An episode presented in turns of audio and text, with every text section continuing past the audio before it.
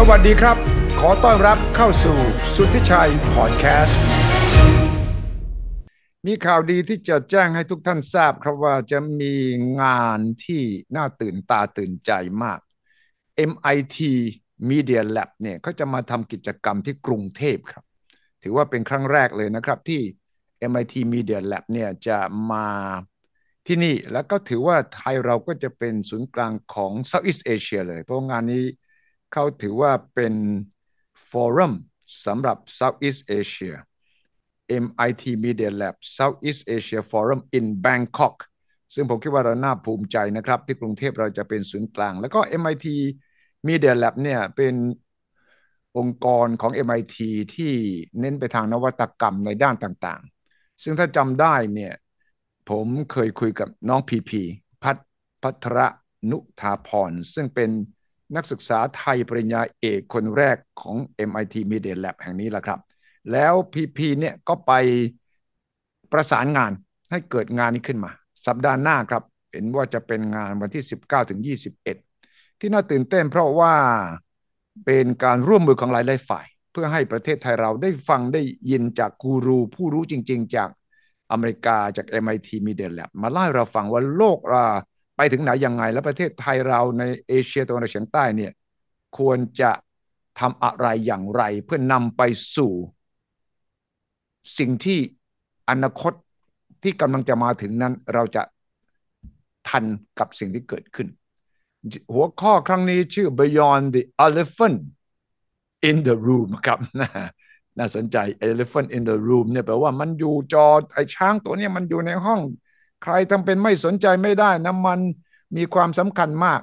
แล้วก็ elephant เนี่ยผมคิดถึงเลยเอออาจจะพูดถึงว่าคุณจะจับงวงคุณก็รู้สึกว่าช้างมันคืองวง ถ้าคุณตาบอดเนี่ยนะจับจับหางจับขาจับเนื้อตัวก็นึกว่าช้างมันเป็นอย่างนั้น แต่ว่าความหมายของ elephant in the room คุณจะมีมากกว่านั้น ผมชวนน้องพีพีซึ่งเพิ่งบินกลับมา จากที่อเมริกากลับมาร่วมงานนี้ด้วยเนี่ย มาเล่าให้เราฟังเบื้องหลังเรื่องนี้เป็นยังไงสวัสดีครับพีพีครับ สวัสดีครับ สวัสดีครับพี่สุทธิชัยครับสวัสดีครับ เออไอเดียเรื่องที่จะจัดงาน MIT Media Lab ที่กรุงเทพเนี่ยมันมาจากไหนยังไงครับ ครับก็ขอบคุณพี่สุทธิชัยที่ชวนมาอีกรอบนะคะดีใจทุกครั้งที่ได้คุยกับพี่สุทธิชัยครับก็ไอเดียเรื่อง MIT Media Lab Southeast Asia Forum เนี่ยก็มาจาก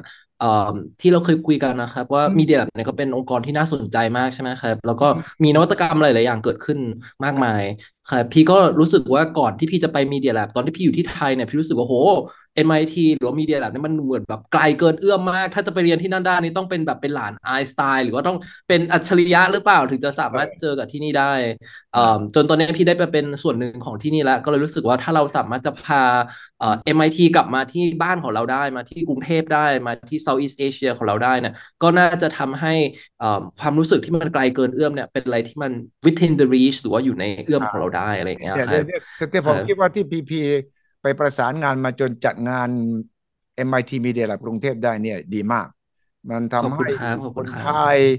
ทำให้เยาวชนไทยทำให้นักวิชาการไทย นักวิทยาศาสตร์ไทยและนักธุรกิจผู้ประกอบการไทยนะได้โอกาสได้เจอสัมผัส ผมได้ข่าวว่าไปเชิญอาจารย์กูรูจาก MIT Media Lab มาพูดด้วยตัวเป็นๆเลยใช่ไหม สิบสี่ท่านครับ รวมแล้วสิบสี่มาเองเลยคราวนี้นะเออ live in Bangkok เลยครับ live in Bangkok เลยนะครับอืมครับไอไอหัวข้อเนี่ย หัวข้อที่ตั้งเอาไว้ว่า beyond the elephant in the room เนี่ย มันคือยังไง ครับก็ช้างเนี่ยครับ มันก็เป็นสัญลักษณ์ที่น่าสนใจครับ เหมือนเมื่อกี้ที่พี่สุทธิชัยบอกว่า beyond the elephant in the room มันก็เป็นสำนวนใช่ไหมครับบอกว่าเออช้างที่มันอยู่ในห้องเนี่ย เราจะจัดการกับมันยังไงครับไอ้สำนวนเนี้ยมันเป็นสำนวนอังกฤษใช่ไหมครับ ที่หมายถึงปัญหาหรือว่าโจทย์ใหญ่ ๆ ที่เราอาจจะยังไม่เคยมองมาหรือเรามองข้ามมันเหมือนมันมีช้างอยู่ในห้องแล้วเนี่ย เราจะปล่อยให้มันเดินไปเรื่อยๆ หรือเราจะโดนช้างเหยียบหรือเปล่าอะไรเงี้ยครับอันนี้คือเป็นเป็นคำถามที่น่าสนใจ ซึ่งเราก็ รียบเทียบช้างเนี่ยครับอืมเป็นเป็นชาเลนจ์หรือว่าเป็นความท้าทายที่โลกเนี้ยกำลังเผชิญอยู่ไม่ว่าจะเป็นเรื่อง climate change เรื่องของอืมเทคโนโลยี เรื่องของการเข้ามาของ AI ซึ่งตอนเนี้ยโหอืมมันสามารถจะเอ่อตอบสนองได้เหมือนมนุษย์เลยคครัรับบเราก็บอกว่าเนี่ยคือคือ elephant ที่เราจะต้องเผชิญกับมันอืมครับโดยโดยใน elephant ของเราเนี่ยเราก็เอ่อแบ่งออกมาเป็นเอ่อ หกตัวใช่ไหมครับมี elephant ที่เป็นพูดถึงเรื่องของ X-verse เอ่อช้างใน metaverse เนี่ยมันจะเป็นยังไง มันจะเป็นโลกเสมือนเป็นเป็นแบบว่าไม่ใช่ช้างจริง แต่เป็นช้างแบบ virtual ได้ไหมเราพูดถึงเรื่องของ extended mind เอ่อหลายๆคนเนี่ยจะพูดถึง AI ใช่ไหมครับว่าแบบเฮ้ย AI มาแทนที่มนุษย์หรือเปล่า แต่ว่าเราพูดถึงเอ่อ extended mind คือความคิดของเราที่มันถูกขยายขึ้น โดยใช้ครับ AI ครับเราพูดถึง etopia ครับเราเคยจะเรียกว่า utopia ที่เป็นโลกในอุดมคติใช่ไหมครับแต่ว่า etopia เนี่ยคือเป็นโลกที่เป็นเรื่องของ environmental เป็นเรื่องของ electronics เราจะทำยังไงที่เราจะสามารถสร้างโลกเอ่อที่มัน sustainable คือเป็นมิตรต่อสิ่งแวดล้อมด้วย แต่ว่าเป็นอิเล็กทรอนิกส์เป็นดิจิทัลด้วยอืมครับเราพูดถึงการ creativity across scale เราจะทำยังไงที่จะสร้างสังคมที่เต็มไปด้วยความคิดสร้างสรรค์ ซึ่งอันเนี้ยเป็นหนึ่งในธีมสำคัญของ MIT Media Lab เลยครับ เรื่องของการสร้างสังคมแห่งความคิดสร้างสรรค์เอ่อเราพูดถึง creativity เราพูดถึงเอ่อ gra- defying gravity เราจะไปอวกาศกันช้างอวกาศพี่สุทธิชัยเคยได้ยินไหมครับเออจะมีช้างอวกาศมันตัวด้วยใหญ่ขนาดนั้นจะครับขึ้นไปได้ยังไง มันต้องมีวิธีนะเอออ่าอืมอืมอืมอ่าต้องมีวิธีครัอ่าบ เราพูดถึง Internet of Values ซึ่งตอนเนี้ยทุกคนพูดถึงเรื่อง Digital Currency อะไรต่างๆ แต่ว่ามันจะไปไกลกว่าเรื่องของ Currency แต่ว่าเรื่องของ Values อ่า Internet of Values อืมอ่าเราพูดถึงเรื่องของ Material Alchemist เราจะเล่นแร่แปรธาตุในยุคอนาในยุคที่เราใช้แบบ Nano Material ในยุคที่เราจะเปลี่ยนอะตอมไปเป็นบิตบิตไปเป็นอะตอมได้ยังไงอะครับแล้วก็สุดท้ายคือเราพูดถึงสุขภาพ แต่ไม่ใช่สุขภาพของคนปกติสุขภาพของไซบอร์กหรือว่ามนุษย์กึ่งเทคโนโลยี ซึ่ง เราทุกๆคนเนี่ยก็เป็นไซบอร์กอยู่แล้ว เรามีเทคโนโลยีเรามีเซนเซอร์ เรามีเอ่ออุปกรณ์ต่างๆ อยู่ที่ตัวเราจะ harness เอ่อ data พวกเนี้ยเพื่อทำให้สุขภาพของเราดีขึ้นได้ยังไง อันนี้ก็คือเรื่องของ Cyborg Health ครับ ซึ่งนี่ก็คือช้างเอ่อทั้งหลายที่ที่ที่เราจะพูดถึงนี่คือช้างแห่งอนาคตที่เราจะต้องเผชิญกับมันอืมครับแล้วก็สิ่งสำคัญคือช้างเนี่ยถ้าเราดูแลมันไม่ดีเดี๋ยวมันเหยียบเราใช่ไหมครับทำยังไงเราจะ เราจะใช้พลังของช้างหรือพลังของเอ่ออนาคตเนี่ยมาทำให้เราไปสู่อนาคตได้โดยที่เราไม่ตกไปเป็นเหยื่อของช้างที่โดนมันเหยียบครับอันนี้ก็คือความหมายของ Beyond the Elephant in the Room ครับถูกต้องถูกต้องคำว่า elephant in the ครั room บเดิมทีเนี่ยมันเป็นสำนวนที่มันแปลว่าถ้าเราครับไม่อยู่ในห้องแล้วไอ้ช้างทั้งตัวมันอยู่ข้างหน้า มันก็ไม่มีปัญหามีความท้าทายอยู่ทั้งตัวเบ้อเร่อเราทำเป็นหลบเลี่ยงไม่สนใจไม่ได้ เราต้องครับแท็กพวกมัน คือเราต้องหาทางครับบริหาร จัดการช้างไม่ให้มันเหยียบเราตาย แล้วก็เนี่ยพอมีเรื่องนวัตกรรมต่างๆนานาแล้วปัญหาที่มีอยู่เช่นปัญหาเรื่องโลกร้อน ปัญหาเรื่องอนาคตของเอ่อการทำงานถ้า AI มาทดแทนเราหรือไม่ เราจะทำยังไงครับปัญหาเรื่องสุขภาพต่างๆ ฉะนั้นมันคือทั้งหมดรวมกันแล้วเป็นช้างตัวใหญ่ เราต้องครับหาทางที่จะบริหารมัน จัดการกับมันไม่ให้มันเหยียบเราตาย แล้วก็ห้องมันก็ไม่ได้ใหญ่นะ ช้างมันใหญ่ขึ้นทุกทีนะ ถ้าเราไม่จัดการคมันรับเราจะอยู่ลำบาก นี่ใช่ไหมที่พยายามตอบโจทย์เรื่องเอ่อ elephant in the room ใช่ไหมครับ ครับ แล้วอีกเหตุผลหนึ่งก็คือว่าช้างเนี่ยมันเป็นสัญลักษณ์ของ Southeast Asia อ๋อด้วยนะครับถ้าเราจำได้เอ่อนโปเลียนเอ่อใช่ไหมครับที่เอ่อเอ่ออ่าพยายามจะมาบุกเอ่ออืมเอ่อ เอ่อในในในเอเชียของเราแล้วก็โดนช้างใช่จะกระทืบไปอะไรอย่างเงี้ยใช่ไหมครับใช่ใช่ใช่ใช่อืมนั่นนี่ก็คือหัวข้อที่ตั้งเอาไว้เพื่อจะท้าทายความคิดความอ่านด้วย คนที่ไปครับฟังเนี่ยจะได้ประโยชน์อะไร เพราะว่าผมเห็นมีสิบสี่ท่านที่ครับไอ้ MIT Media Lab จะส่งมาพูดคุยกับเรา เดี๋ยวผมจะเอาครับรูปขึ้นนะครับ แล้วก็พีพีช่วยบอกด้วยว่าแต่ละท่านเนี่ยมีครับความสามารถอะไรอย่างไร เอ่อเริ่มครับตั้งแต่ผู้อำนวยการเลยนะ Director ของ อ่า MIT ครับ Media Lab ใช่ไหม Professor Dava Newman ใช่ไหมครับ อืม ครับซึ่งไม่ใช่แค่เป็นเอ่อ professor หรือว่า director ของ Media Lab นะครับเขาเป็นเอ่อ former executive director ของ NASA ในสมัยของ president Obama อืมครับดาวานิวแมนเนี่ย เป็นบุคคลที่มีความสำคัญมากเลย คือเป็นคนที่ครับบุกเบิกเรื่องของการสำรวจเอ่อดาวอังคาร ก่อนที่อีลอนมัสจะเข้ามาคืออีลอนมัสเนี่ยทำ SpaceX เป็นเป็น sub contract ของ NASA ใช่ไหมครับ แต่ว่าคนที่บุกเบิกเรื่องของการว่าเฮ้ยทำไมเราต้องไปดาวอังคารกันเนี่ย ก็คือผู้หญิงคนนี้เลยครับดาวานิวแมนซึ่งเขาเนี่ยเป็นผู้เชี่ยวชาญเรื่องของการออกแบบชุดนักบินอวกาศทำยังไงที่นักบินอวกาศเนี่ยจะอยู่เคลื่อนไหวได้ โดยที่ไม่ไม่ไม่ไม่ใช้ไอความพลุงพลังทั้งหลายในชุดเนี่ยทำยังไงที่จะทำให้มันเอ่อเคลื่อนไหวได้คล่องแคล่วครับซึ่งตอนนี้ดาว่าหลังจากเขาเป็นผู้บริหารนาซาในสมัยของ president โอบามาเนี่ยเขาก็มาเป็นผู้บริหารคนล่าสุดของ MIT Media Lab แล้วก็ bring out spirit ของการ explore โลกใหม่ไปครับ ซึ่งดาว่าเนี่ยพอหลังจบจบอีเวนต์เนี่ยเขาจะเขาจะยังผจญภัยในกรุงเทพในประเทศไทยต่อด้วย เขาจะล่องเรือสำรวจประเทศไทยของเราต่อด้วยนี่ต้องให้ผมในโอกาสได้นั่งคุยสัมภาษณ์หน่อยนะ เพราะว่าได้ครับเดี๋ยวจัดให้เลยครับนิวเอ่อนิวมันเนี่ยเคยเป็น Apollo Program Professor of Astronauts Astronautics ด้วยนะอ่าครับ Apollo Program เนี่ยนะ อ่าของของ MIT มีใช่ไหมโครงการเนี้ย Apollo Program ใช่ครับครับอืมอืมอืมอืมอืมอ๋อน่าสนใจมาก เพราะ MIT เนี่ยเป็นเป็นเป็นหนึ่งในมหาลัยที่เอ่ออยู่เบื้องหลังของโครงการอพอลโล11 ครับ ตึกที่ใช้ในการสร้างอพอลโล11 เนี่ยก็ยังเป็นตึกเอ่อของเอ่อโปรแกรมเอ่อวิศวกรรมอวกาศทุกวันนี้ครับ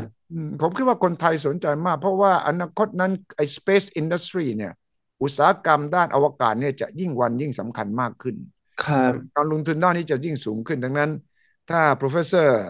นิวแมนมาเนี่ยก็คงจะมีโอกาสกระตุ้นความสนใจ แล้วก็ชี้ทิศทางทิศทางของ Space กับของอุตสาหกรรมธุรกิจ แล้วก็นวัตกรรมที่จะตามมา อันนั้นคือหัวหน้าทีมเราที่จะมา มี professor Patty Mass ด้วยใช่ไหมที่จะมาอ่าใช่ครับ professor Patty Mas นี่ก็เป็นอาจารย์ของพี่เองครับเอ่อ Patty นี่ก็เป็นเอ่อผู้เชี่ยวชาญเรื่อง wearable technology แล้วก็เอ่อแล้วก็เรื่องของ human AI interaction ครับซึ่งเวลาพี่พูดถึง Patty นะจีจะบอกว่า Patty เนี่ยเปลี่ยนโลกมาสามครั้งละครั้งแรกคือในยุคที่คอมพิวเตอร์ซอฟต์แวร์เนี่ยมันยังเป็นแบบเอ่อ passive อยู่คือเราต้องคอยไปจิ้มจิ้มมันเมื่อแบบสัก ห้าสิบหกสิบปีที่แล้วที่คอมพิวเตอร์มันยังต้องเรารอรับคำสั่งเราอย่างเงี้ยแพตตี้เขาบอกว่าเฮ้ยทำไมคอมพิวเตอร์มันจะรอรับคำสั่งเดียวทำไมมันไม่ active มันไม่ให้คำแนะนำเรา สิ่งนี้ก็นำมาสู่ recommendation system ที่มันอยู่ใน Netflix อยู่ใน YouTube อยู่ใน Facebook ที่มันคอยออกแบบว่าเฮ้ยมันจะโชว์คอนเทนต์อะไรให้กับเราอะไรอย่างเงี้ยครับซึ่งเนี่ยเป็นเดี๋ยวผมเจอบ่อยๆว่าคุณเนี่ยคุณเนี่ยควรจะสนใจหนังสือดังต่อที่บอกทำไมล่ะ ก็คุณเคยอ่านหนังสืออย่างเดิมอย่างอื่นอย่างอ๋อใช่ครับทั้งหมดเนี้ยเป็นไอเดียที่มาจากเอ่อแลบของแพตตี้ว้าวทั้งหมดเนี้ยเป็นไอเดียที่มาจากแลบของแพตตี้เมื่อประมาณเอ่อสี่สิบปีที่แล้วอะไรอย่างเงี้ยครับซึ่งซึ่งก็ก็เขาก็เป็นคนที่มาก่อนการ แล้วก็บริษัทที่เขาทำเรื่องนี้ก็ทุกวันนี้ก็ขาย ให้ Microsoft ไปมูลค่าหลายร้อยล้านเหรียญในช่วงนั้นครับอันนี้ก็คือการเปลี่ยนโลกครั้งที่หนึ่งของเขาคือทำให้ซอฟต์แวร์เนี่ยมัน active จากแค่รอรับคำสั่งอย่างเดียวกันมาเป็นคนที่ actively recommend เราครับแล้วแพตตี้บอกว่าเฮ้ยทำไมเทคโนโลยีพวกนี้มันจะอยู่แค่หลังจอทำไมมันจะไม่มาอยู่ร่วมกับเราในในบริบทอื่น ๆ ด้วย ก็นำมาสู่ wearable technology หรือเทคโนโลยีที่สวมใส่ได้ครับแว่นตา Google Glass แว่นตา VR AR เนี่ยพายเนียที่แลบของแพตตี้เมื่อประมาณสักแบบสิบหรือยี่สิบปีที่แล้วอะไรอย่างเงี้ยครับนี่ก็เป็นการเปลี่ยนโลกครั้งที่สองของเขาครับซึ่งลูกศิษย์เขาเนี่ยก็คือการมาเป็นแบบ Vice President ของ Google ของ Samsung ของ Microsoft แล้วก็ทำหน้าที่เอาไอ้พวกนี้มา commercialize กลายมาเป็นเทคโนโลยีสวมใส่ได้ที่เรามีอยู่ทุกวันนี้ Smart Watch ทั้งหลายเนี่ยเกิดมาจากแพตตี้ ครับซึ่งในสมัยที่สตีฟสตีฟจ็อบยังมีชีวิตอยู่เนี่ยสตีฟจ็อบก็ยกย่องแพตตี้ให้เป็นหนึ่งในบุคคลสำคัญที่เปลี่ยนเอ่อเอ่อ trajectory ของ Apple ครับแพตตี้นี่ได้รางวัลเอ่อว่าเป็นแบบบุคคลทรงคุณค่าของ Apple ในสมัยที่เขาเป็น advisor ให้ให้กับ Apple อะไรเงี้ยครับแล้วก็การเปลี่ยนโลกครั้งสุดท้ายของเขา ซึ่งก็อาจจะมีหลังจากนี้อีกแต่ว่าครั้งล่าสุดที่เขาเปลี่ยนโลกไปก็คือเขาพูดถึงว่าเทคโนโลยีทุกวันนี้มันจะไม่ใช่เรื่องของ information แต่จะเป็นเรื่องของ augmentation ครับ augmentation ก็คือครับไอการเสริมทำให้มันเป็นไม่ใช่ไม่ใช่ virtual อย่างเดียวนะ augmented ด้วยนะ อืม ใช่ครับ คือการที่เราพูดถึง information คือข้อมูล ใช่ไหมครับ ซึ่งทุกวันนี้เราอยู่ในโลกที่เต็มไปด้วยข้อมูลเต็มไปหมด แต่ว่าแพตตี้บอกว่าโลกอนาคตเนี่ยมันไม่ใช่เรื่องของการใส่ information เข้ามาที่มนุษย์ แต่เรื่องของ augmentation หรือว่าการเพิ่มศักยภาพให้กับมนุษย์ครับซึ่งเนี่ยเป็นเป็นโจทย์สำคัญทำยังไงที่เทคโนโลยีเนี่ยจะมาเพิ่มศักยภาพ ไม่ใช่เอา AI มาแทนที่ แต่เอา AI มาเพิ่มศักยภาพมนุษย์ อันนี้คือโจทย์ที่กลุ่มของเรากำลังศึกษาอยู่ ซึ่งแพตตี้ก็จะมาพูดถึงเรื่องนี้ครับอือฮึนี่นี่ผมฟังดูแล้วแค่สองคนจากสิบสี่คนก็ตื่นเต้นแล้วสำหรับคนที่ฟังครับแล้วก็อยากจะมาร่วมฟังเนี่ย เขาจะจองตั๋วยังไงอ่าบอกก่อนครับ ก็ตอนนี้ตั๋วเราก็เหลือไม่เยอะแล้วครับอืมเอ่อแล้วก็เอ่อสามารถเข้าไปไป reserve spot ได้ครับแล้วก็มีเอ่อเอ่อทิเกตของนักศึกษาแล้วก็ของเอ่อคนทั่วไปครับอยู่ในเว็บที่ชื่อว่า forum.media.mit.edu ครับ forum dot อ่าเอาใหม่นะช้าๆหน่อย forum ค dot รับ media.mit.edu ครับ forum media dot mit เอ่อ forum.media.mit.edu ครับ โอเค ใครที่สนใจผมคิดว่าฟังอย่างนี้แล้วเนี่ย ใครที่มีความสนใจด้านนี้ต้องมาฟังเลยครับ โอกาสอย่างนี้ที่ครัจะบมีผู้รู้ขนาดนี้สิบสี่คนมาคุยให้เราฟังเนี่ยไม่ใช่ง่าย ๆเลย ดังนั้นเนี่ยครับเอ่อเข้าไป จองตั๋วได้ คงไม่กี่ตังค์มั้งไม่แพงใช่ไหมไม่ได้ตั้งใจจะทำกำคไรรับใช่ครับจริงๆตั๋วเนี่ยเราตั้งใจเพื่อให้คอนเฟิร์มว่าคนมาฟังเท่านั้นเพราะว่าทิเกตอ่าเราเอ่อมีค่อนข้างจำกัดมากครับใช่เอ่อใช่ครับนักศึกษาผมก็อยากให้ไปฟังนะครับคนคนรุ่นรับใหม่ครับต้องฟังเพื่อจะได้มีความฝันและจะรู้ว่าความฝันนั้นมันเป็นจริงได้ยังไง ผู้ประกอบการครันักธุรกิจผู้บริหารสูงสุดขององค์กรก็ต้องฟังไม่ว่า คุณจะอยู่ในครับเอ่อ field ไหนก็ตามแต่ เพราะว่าอนาคตนั้น มันจะผสมปนเปกันหมดแล้วมันจะไม่ใช่ดังใดทางหนึ่งครับเอาแล้วนั่นเป็นสอซึ่งงอันด้านหนึงครับครับเชิญครับครับอ๋ออีกอีกประเด็นหนึ่งที่น่าสนใจก็คือว่าเอ่อเนื่องจากเราจัดในใน Southeast Asia ใช่ไหมครับอืมเอ่อเราก็อยากให้มันเกิด บริบริบทของ dialogue หรือว่า conversation ขึ้นครับซึ่งเอ่ออีเวนต์ของเราเนี่ยก็เอ่อเป็นเป็น collaboration กันระหว่างเอ่อหน่วยงานหลาย ๆ หน่วยงานอย่างเอ่อ KBTG แล้วก็ Bangkok Bank ซึ่งเป็น co-host กับเราเนี่ยครับครับแล้วก็มีบริษัทอย่าง True MQDC SCG เอ่ออืม Mita แล้วก็ TechSource เนี่ยมาเอ่อ co-create ด้วยกัน ซึ่งบริษัทพวกเนี้ยก็จะส่งเอ่อ ผู้บริหารมาทำหน้าที่เป็น moderator เพื่อทำให้ไอ้บทสนทนาที่เราคุยกันเนี่ยมันอยู่ใน context ของ Southeast Asia ใช่ครับทำยังไงให้ให้ expertise เหล่าเนี้ยของอาจารย์จาก MIT ทั้งหลายเนี่ยมันไม่ใช่แค่พูดถึงอนาคตอย่างเดียว แต่เป็นอนาคตในบริบทของของบ้านเราคครัรับบมันก็จะเกิดบทสนทนาที่น่าตื่นเต้นขึ้นจากจากตรงนี้ครับซึ่งหลายๆคนที่ที่เป็น professor ที่ MIT เนี่ยเขาพูดถึงอนาคตอะไรต่างๆ มาเต็มไปหมดแล้วเขาอาจจะไม่เคยพูดถึงว่าแล้ว ถ้ามันมาอยู่ในบริบทของ Southeast Asia ล่ะจะเป็นยังไงทางคปรับฏิบัติจริง ๆ ไม่ใช่แค่เป็นการวิจัยใช่ครับเรียนรู้ว่าเอาทำอะไรได้ แต่จะตอบคำถามเลยว่า แล้ว Southeast Asia จะได้ประโยชน์อะไรในแง่ของครับทำเป็นธุรกิจจริง ๆ ที่นำมาปฏิบัติจริง ๆ ผมคิดว่าเนี่ยครับภูมิใจเลยครับที่เราจัดครั้งนี้ได้ นอกนั้นผมไม่มี professor ครับฮิโรชิอิชิอิโอ้อ่าครับ tangible โอ้ยคนนี้นี่อืม คนนี้นี่คือเป็นระดับปรมาจารย์เลยครับ คือเป็นคนที่ทำให้เอ่อเกิดเทคโนโลยีอย่างเอ่อเอ่อที่เราเรียกว่า Internet of Things ใช่ไหมครับ ที่ทำให้อ๋อนี่เหรอไอ้ Internet of วัตถุ Things เลยนะต่างโอ้โหๆใช่ครับอินเทอร์เน็ตไอ้ไอ้วัตถุต่างๆ ที่มัน connect กับอินเทอร์เน็ตได้อย่างเงี้ยครับอ่าหรือว่าทำยังไงให้วัสดุที่มันอยู่ในโลกจริงเนี่ยมันเป็นคอมพิวเตอร์ขึ้นมาได้ professor Hiroshi Ishii เนี่ย เป็นเอ่อผู้แบบบุกเบิกมาก แล้วก็เป็นคนที่ทั่วโลกเนี่ย เอ่อเอ่อเขาเรียกว่าจับตามองไว้เลยแล้วเขาทำอะไรบางอย่างออกมาเนี่ย คนทั้งโลกก็จะตื่นเต้นมากครับอืมกลุ่มวิจัยเขาเรียกว่า tangible media media เนี่ยมัน Tangible ส่วนมากมันมัน intangible ใช่ไหมครับมันจับต้องจับไม่ได้มันอยู่ในโลกจับไม่ได้เออเออเออครับแต่ว่าเนี่ยฮิโรชิเขาพูดถึงว่าทำยังไงให้ของในโลกจริงเนี่ยมันมีดิจิตอลเข้ามาผสมอยู่ด้วย ก็เกิดเป็น Internet of Things เกิดเป็นเอ่อเทคโนโลยีต่างๆ มากมายครับ professor Hiroshi เนี่ยจะมีคำถามเด็ด เอ่อเวลาเขาเจอลูกศิษย์เนี่ยเขาจะถามว่าสิ่งที่คุณทำเนี่ย จะมีผลกระทบ200ปีหลังจากคุณตายไปแล้วยังไงอีกครับสองร้อยปี เจอก็ต้องเป็นไง200ปีคิดไม่ไปคิดล่วงหน้าครับขนาดนั้นได้ยังไง แต่ท้าทายเราใช่ครับอืมท้าทายมาก เขาเออบอกว่าปัญหาที่มนุษย์เจอเนี่ยเอ่อยี่สิบปีเนี่ยเดี๋ยวมันก็เกิดปัญหาใหม่เราก็จะแก้ปัญหาเดิมแล้วมันก็จะเกิดปัญหาใหม่ขึ้นมาเออครับแต่ว่าถ้าเราคิดถึงความฝันว่าเราจะทำให้โลกเนี่ยเปลี่ยนไปในทางที่ดีขึ้น200ปีได้ยังไงอย่างเงี้ย อันเนี้ยคือสิ่งที่มันจะมันจะเป็นจะเป็นเขาเรียกว่าเอ่อ legacy หรือมันจะเป็นอ่าเอ่อสิ่งที่เราจะให้ไว้กับ คนรุ่นหลังได้เราต้องมองไปไกลถึงท้าทาย200ปีข้างหน้าท้าทายให้เราครัคิดบมากนะครับ มีครับ professor อีกท่านหนึ่งที่น่าสนใจ lifelong kindergarten group มาอ่า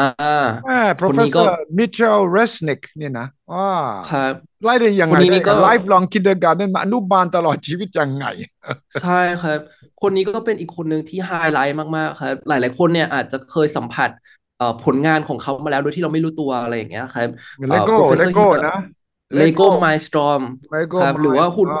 เออหุ่นยนต์ที่มันโปรแกรมได้โดยใช้เลโก้เนี่ยเป็นผลงานของเขาเลยครับอ่าคือเขาเนี่ยเชื่อว่าในยุคที่คอมพิวเตอร์เนี่ยควบคุมทุกๆอย่างควบคุมเอ่อเอ่ออินเทอร์เน็ต ควบคุมเอ่อ product อะไรต่างๆ เนี่ย ถ้าเราเอาเด็กเนี่ยมาเป็นผู้สร้างในโลกคอมพิวเตอร์ได้เนี่ย เด็กก็จะสร้างได้ทุกอย่างครับเอ่อกลุ่มของเขาก็เลยเชื่อว่าเนี่ยเอ่อ ทำยังไงที่ทำให้เด็กเนี่ยเหมือนกับอยู่อนุบาลตลอดชีวิต คือเป็นเอ่อเด็กที่เอ่อเต็มไปด้วยความคิดสร้างสรรค์ แล้วก็เอ่อไม่ไม่ติดกรอบกับเรื่องของระบบการศึกษา เขาบอกว่า learning กับ education ต่างกัน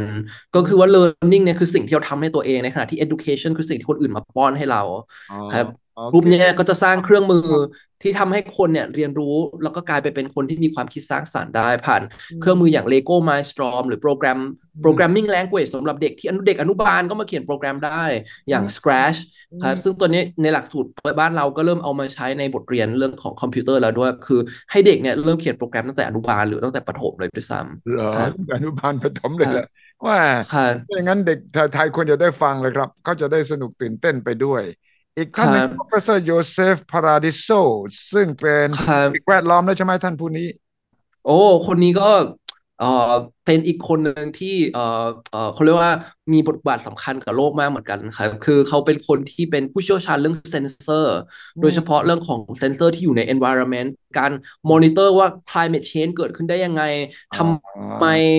บรรยากาศถึงเปลี่ยนไปอย่างเงี้ยครับเขาเป็นคนที่บุกเบิกเรื่องนี้เลยครับแล้วก็คำคำหนึ่งที่เขาเอ่อพูดถึงตลอดคือคำว่า sensor network คือเราจะไม่ได้แค่มีเซนเซอร์ติดอยู่แค่ที่เดียวสองที่ละเราจะมีเซนเซอร์กระจายอยู่ทุกที่ ไม่ใช่แค่บนโลกในอวกาศด้วยครับ professor Paradiso เนี่ยเอ่อกำลังจะส่งยานไปสำรวจ ที่ดวงจันทร์แล้วก็เอาเซนเซอร์เนี่ยไปกระจายทั่วดวงจันทร์เพื่อจะส่งข้อมูลกลับมาโอ้ครับโอ้เขาก็จะมาเล่าถึงโปรเจกต์เอ่อ sensor network บนดวงจันทร์แล้วก็บนโลกแล้วก็หลาย ๆ อย่างครับก็เป็นอีกหนึ่งคนที่ที่เจ๋งมากครับครับอีกท่านหนึ่งที่ผมสนใจมาก Nano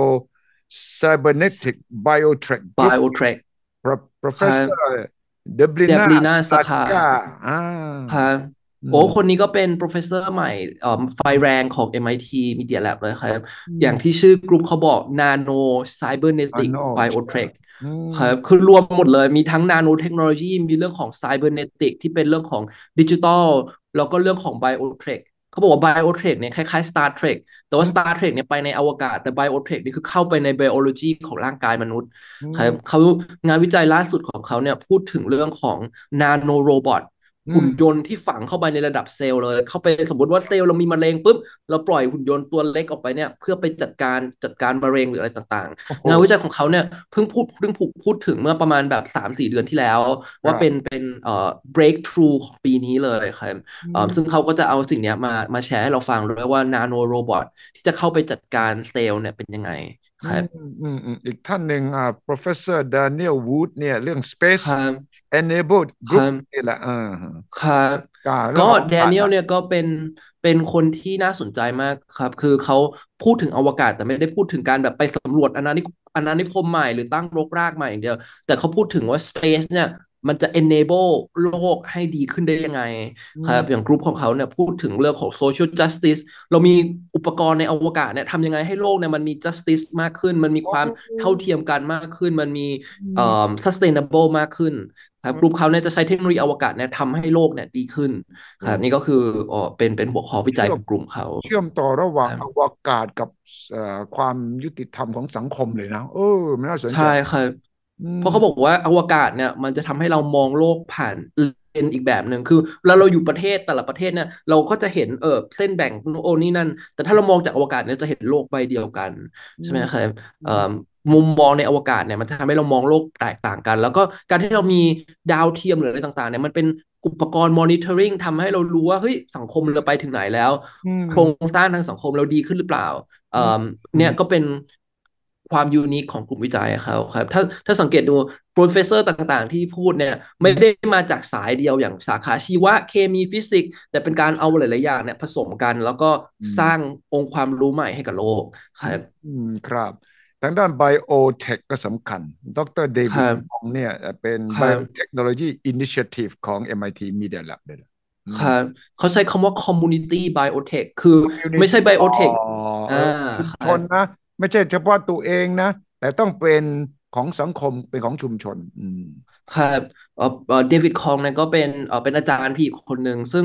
ความน่าสนใจของเขาก็คือว่าเขาพูดถึง biotech ไม่ใช่แค่ industry อย่างเดียวแต่เป็นเรื่องของ culture ด้วยว่าอืมทำยังไงให้คนทุกคนเนี่ยเข้าถึง biotechnology ได้เหมือนทุกวันเนี่ยเรามีอุปกรณ์ที่สามารถจะตัดต่อพันธุกรรมได้เอ่อคุณเนี่ยสามารถจะซื้อ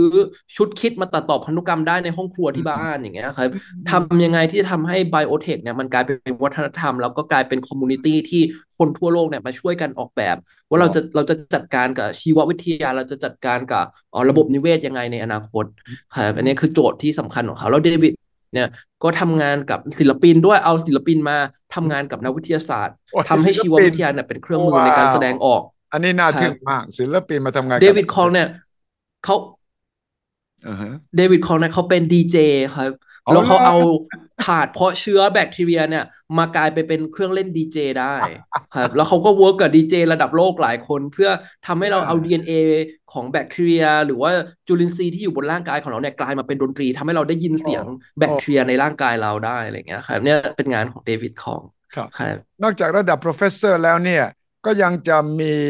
PhD candidate ใช่ไหมที่จะมาเป็นจำนวนมากครับซึ่งพีพีก็เป็นหนึ่งในครับ นักศึกษาปริญญาเอก นอกนั้นก็เห็นมีหลายคนใช่ไหมที่มาเป็น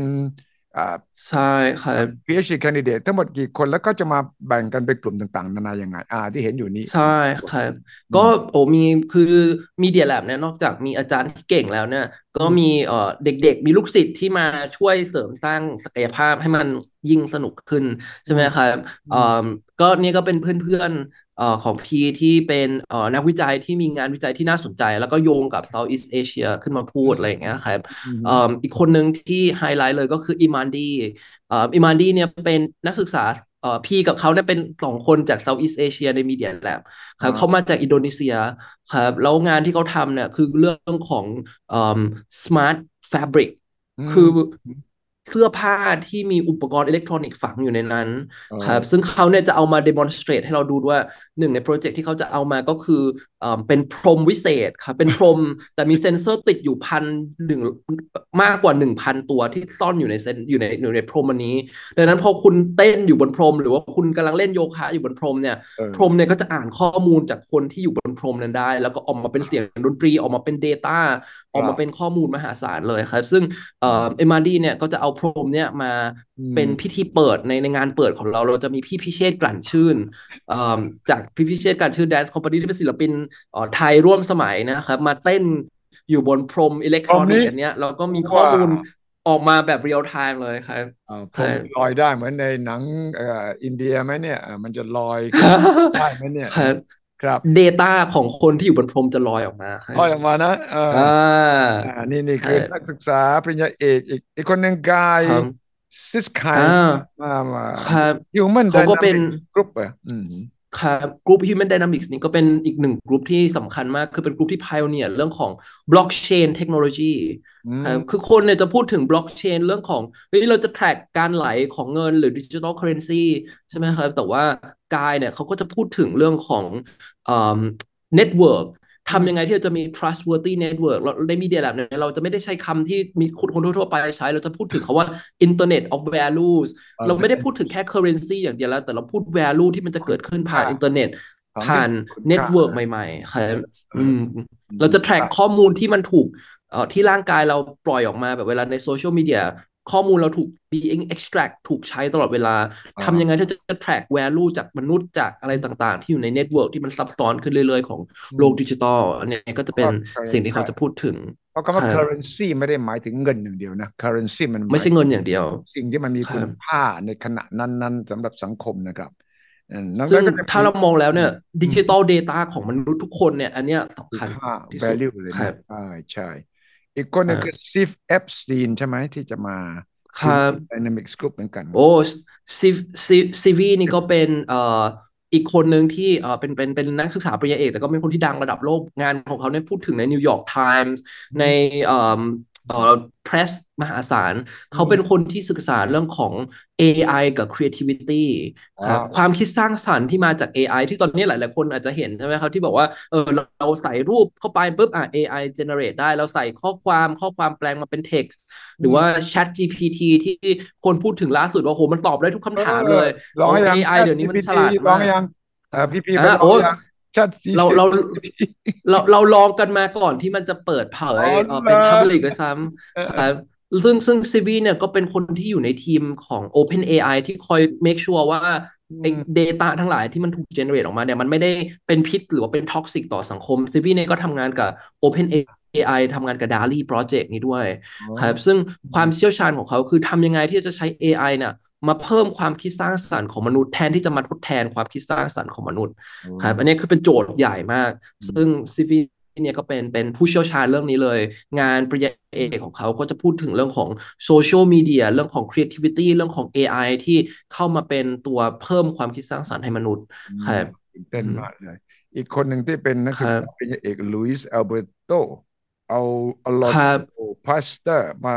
เรื่องครับ City City Science Group เหรอเออเรื่อคงรับเมืองโอ้แค่ชื่อกลุ่มก็น่าสนใจแล้วใช่ไหมครับใช่วิทยาศาสตร์ของเมือง Science เออครับอืมใช่ครับเขาก็กลุ่มเนี้ยก็เป็นกลุ่มที่ศึกษาเรื่องของเขาเรียกว่า beyond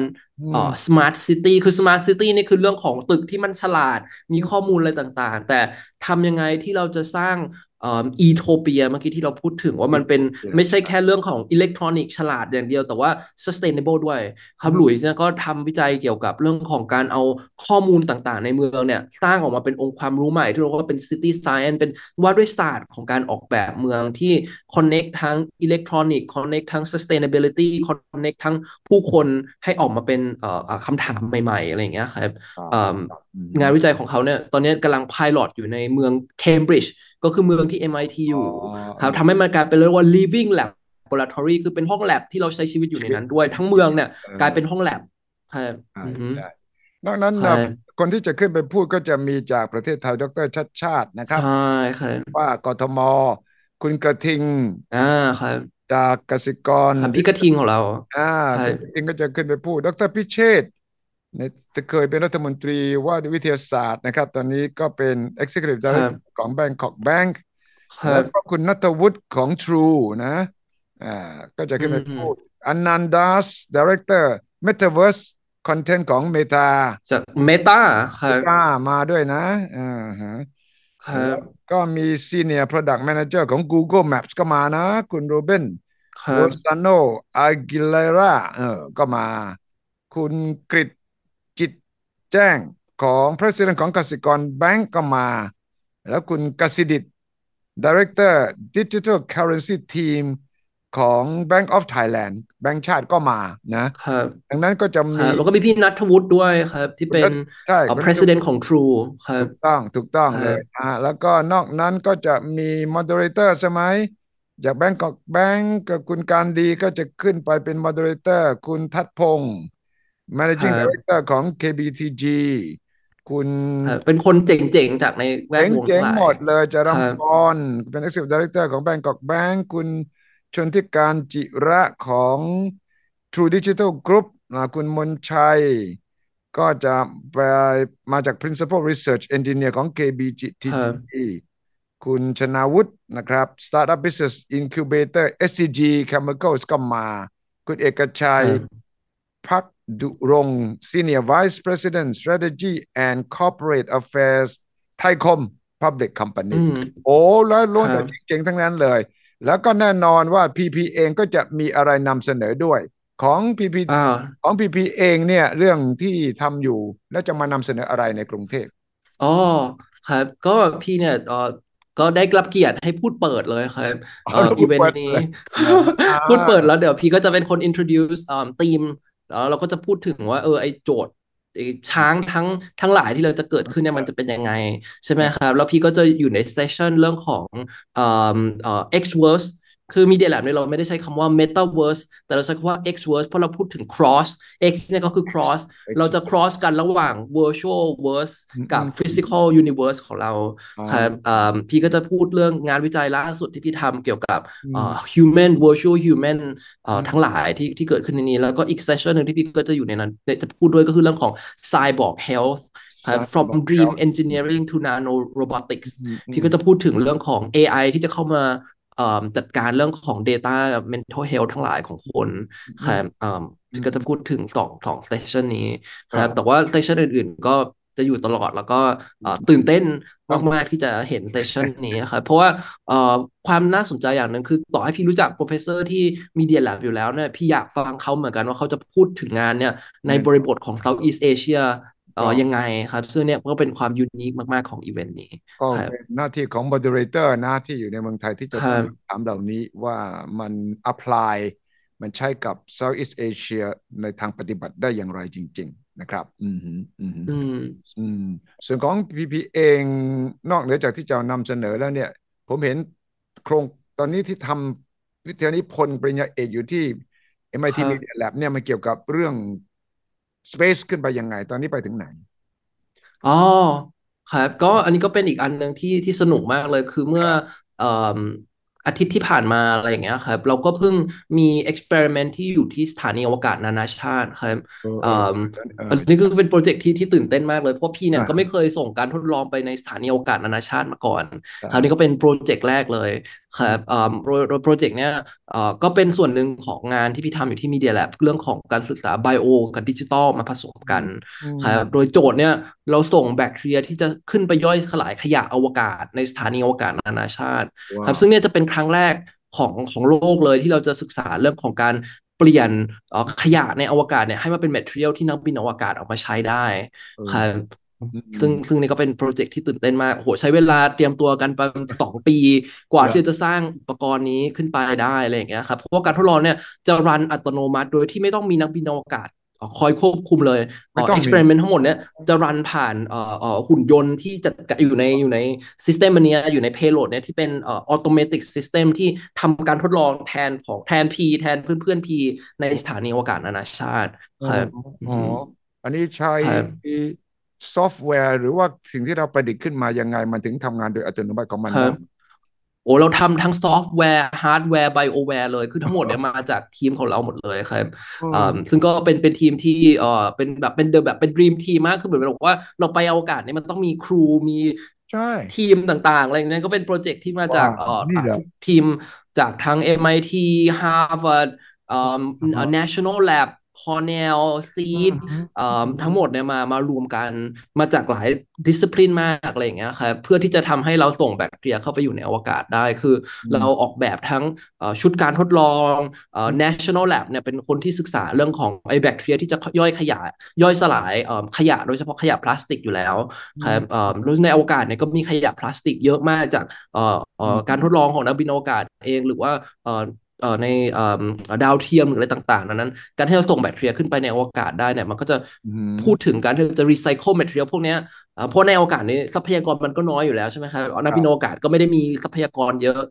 การที่เรามีแบคทีเรียที่สามารถจะเปลี่ยนขยะอวกาศให้มาเป็นแมทเทียลใหม่ได้เนี่ยก็จะทำให้เรานึกถึง long space mission ในอนาคตได้อะไรเงี้ยครับซึ่งนี่ก็เป็นเป็นความตื่นเต้นมากอยู่ในอวกาศได้นานขึ้นครับครับ ซึ่งนี่ก็เดี๋ยวเราก็จะพูดถึงสิ่งนี้ในงานในในใน Southeast Asia Forum ด้วยครับเป็นครั้งแรกเลยป่ะในโลกที่เราทดลองเอาแบคทีเรียขึ้นไปในอวกาศอ๋อไปย่อยสลายขยะอวกาศเป็นครั้งแรกไปย่อยสลายเป็นครั้งแรกใช่ไหมอือฮะครับครับก่อนหน้านี้เราจะ study แบคทีเรีย ในอวกาศในเรื่องของการผลิตอาหารในเรื่องของการที่มันเป็นพิษกับร่างกายมนุษย์หรือเปล่าหรืออะไรต่างๆ แต่ว่าอันนี้เป็นครั้งแรกที่เราส่งแบคทีเรียขึ้นไปเพื่อไปดีเกรด หรือว่าไปย่อยสลายวัตสสารในอวกาศ เพราะว่าไอการย่อยสลายเนี่ยมันเป็นกระบวนการสำคัญของระบบนิเวศใช่ไหมครับบอกว่าปุ๋ยอะไรต่างๆเนี่ยมันเกิดขึ้นบนโลกเพราะมันเกิดการย่อยสลายขึ้นดังนั้น ถ้าเราอยากจะไปมีชีวิตยาวๆในอวกาศเนี่ยเราก็ต้องศึกษาเรื่องของกระบวนการย่อยสลาย หรือว่า biodegradation ขึ้น biodegradation อันนี้ครับ ซึ่งถ้าจะใช้เวลาอีกนานเท่าไหร่ เราจึงจะรู้ว่ามันความสำเร็จและนำไปปฏิบัติได้จริง ๆ ครับ ในขณะที่เราคุยกันอยู่เนี่ยครับการทดลองเนี่ยก็กำลังโคจรรอบโลกอยู่ครับเวลามองไปพี่พี่มองไปดวงจันทร์อย่างเงี้ยก็จะโอ้โหการทดลองเรากำลังลอยอยู่ในสถานีอวกาศนานาชาติครับซึ่งเอ่อ experiment เนี่ยไปกับจรวด SpaceX เมื่อประมาณ 2 อาทิตย์ที่แล้วแต่เราเพิ่งได้ activate คือหลังจากที่มันติดตั้งไปกับจรวดของ SpaceX ไปไปไปจอดที่สถานีอวกาศนานาชาติในภาพนี้นะครับเอ่อเราก็ต้องส่ง command ขึ้นไป activate ซึ่งตัวเนี้ยเรา activate การทดลองเราประมาณอาทิตย์หนึ่งละครับแล้วเอ่อการทดลองจะอยู่ในอวกาศเดือนหนึ่งแล้วเราก็จะได้ผลการทดลองกลับมาบนโลกครับอืมอืมอืมอืมอืมฉะนั้นน่าน่าตื่นเต้นมาก แล้วก็ทุกครั้งที่มองขึ้นไปท้องฟ้าตอนนี้พีพีก็จะมองอีกแบบนึงเฮ้ยของฉันอยู่ไหนรออยู่ไหนทำอะไรอยู่ใช่ไหมใช่ครับการทดลองเราโคจรอยู่รอบโลกนี้ครับอยู่ในสถานีอวกาศนานาชาติอันนี้ครับอ่าอ่าฮะครับฉะนั้นกลับมาครั้งนี้ตื่นเต้นมากตื่นเต้นมากกลับมาครั้งนี้ภารกิจของพีพีคือเชื่อม ให้เซาท์อีสเอเชียประเทศไทยกับมีเดียแลบของ MIT ให้ได้ อืมอืมครับ เราก็จะเป็นสะพานเชื่อมช้างกับแผ่นดินของเรา ครับ เราพาช้างจากอนาคตมาเจอกับช้างในประเทศไทยครับเอ็มไอทีแลบอาจจะไม่เคยเห็นช้างเป็นๆคราวนี้เราต้องเห็นช้างตัวเป็นๆนั่นในเมืองไทยอะครับใช่ครับ แล้วเราจะเห็นช้างอนาคตด้วยครับว่า เออช้างในอนาคตเนี่ยมันจะพาเราไปไหน เราทำยังไงที่เราจะไม่โดนมันเหยียบ ใช่ครับใช่ใช่ครับครับจากนั้นพอไปอยู่นี่เกือบเป็นปีแล้วมั้งไปอยู่ที่บีเดียนแลบไอทีเป็นยังไงชีวิตของพีพีที่นั่น โอ้ก็สนุกครับ สนุกมากเอ่อโดยเฉพาะเมื่อแบบก่อนจริงๆก่อนที่เอ่อการทดลองจะส่งไปในอวกาศได้เนี่ยคุณเราต้องแพ็คไปเตรียมไปปล่อยที่ SpaceX อะไรอย่างเงี้ยครับ คือมันเป็นแบบ Mission Impossible เลยครับแล้วก็แบบว่าทุกทุกเดือนใน MIT เนี่ยมันจะมีอีเวนท์ที่มันแบบว่าตื่นเต้นได้ไปหมดเหมือนอาทิตย์ที่เดือนเออเดือนที่ผ่านมาก็เป็นเรื่องของการทำให้ภารกิจเนี่ยสำเร็จเออพี่ต้องไปฮูสตันแล้วก็การทดลองนั้นไปปล่อยที่ฟลอริดาผมคือมันแบบว่าเออสนุกมากค่ะหรือว่าเดือนก่อนหน้านั้นก็ เรื่องของเอ่อเอ่ออีเวนต์อื่นที่ MIT เอ่อมีโปรเจกต์นู่นนี่นั่นที่เราทำกันอยู่เอ่อมันก็เต็มไปด้วยความคิดสร้างสรรค์เต็มไปด้วย curiosity ครับกลับมาไทยรอบนี้ก็เหมือนได้มาพักนิดนึงก่อนที่จะมีเอ่อช้างเนี่ยเดี๋ยวก่อนที่จะปล่อยช้างช้างอ่าแล้วก็ใครที่ฟังอ่าพีคุยกับผมตั้งแต่ต้น หรือว่าเพิ่งเปิดมาตอนนี้ก็เห็นนะครับว่าฟอรัม ที่พีพีประสานให้ MIT Media Lab เนี่ยมาจัดงานครั้งสำคัญที่กรุงเทพเนี่ยวันที่ 19 ถึง 21 ที่จะถึงนี้เนี่ยใครที่ได้ยินผมเชื่อว่าอยากจะมาฟังเอง ไม่ว่าจะอยู่ในตำแหน่งไหนอาชีพหน้าที่อะไร ผมเชื่อว่าจะช่วยทำให้เราคิดอะไรที่มันกว้างกว่าที่เราคิดอยู่ปัจจุบันมากมายหลายอย่างจัดที่ไหนนะครับ ครับ จัดที่ไหน จัดที่ True Digital Park ครับ True Digital Park สิบ เก้าถึงยี่สิบเอ็ดสามวันสิบเก้ายี่สิบยี่สิบสิบเก้าถึงยี่สิบสิบเก้าถึงยี่สิบแล้วจัดที่ True Digital Park แล้วก็วันสุดท้ายยี่สิบเอ็ดเนี่ยเป็นเวิร์กช็อปที่เป็น interactive จัดที่เอ่อ K Plus Building ของ KBTG ครับโอ้ไปที่นั่นจะก็มาเป็นเวิร์กช็อปจริง ๆ เลยนะ ตอบคำถามได้ใช่ครับได้อย่างยิ่งเลยนะครับ เอาละครับขอบคุณพี่พีมาก แล้วก็หวังว่าคนไปเจอกันที่นั่นนะครับ ผมก็จะพยายามไปให้ได้ เพราะว่าผมคิดว่ามันจะทำให้ชีวิตผม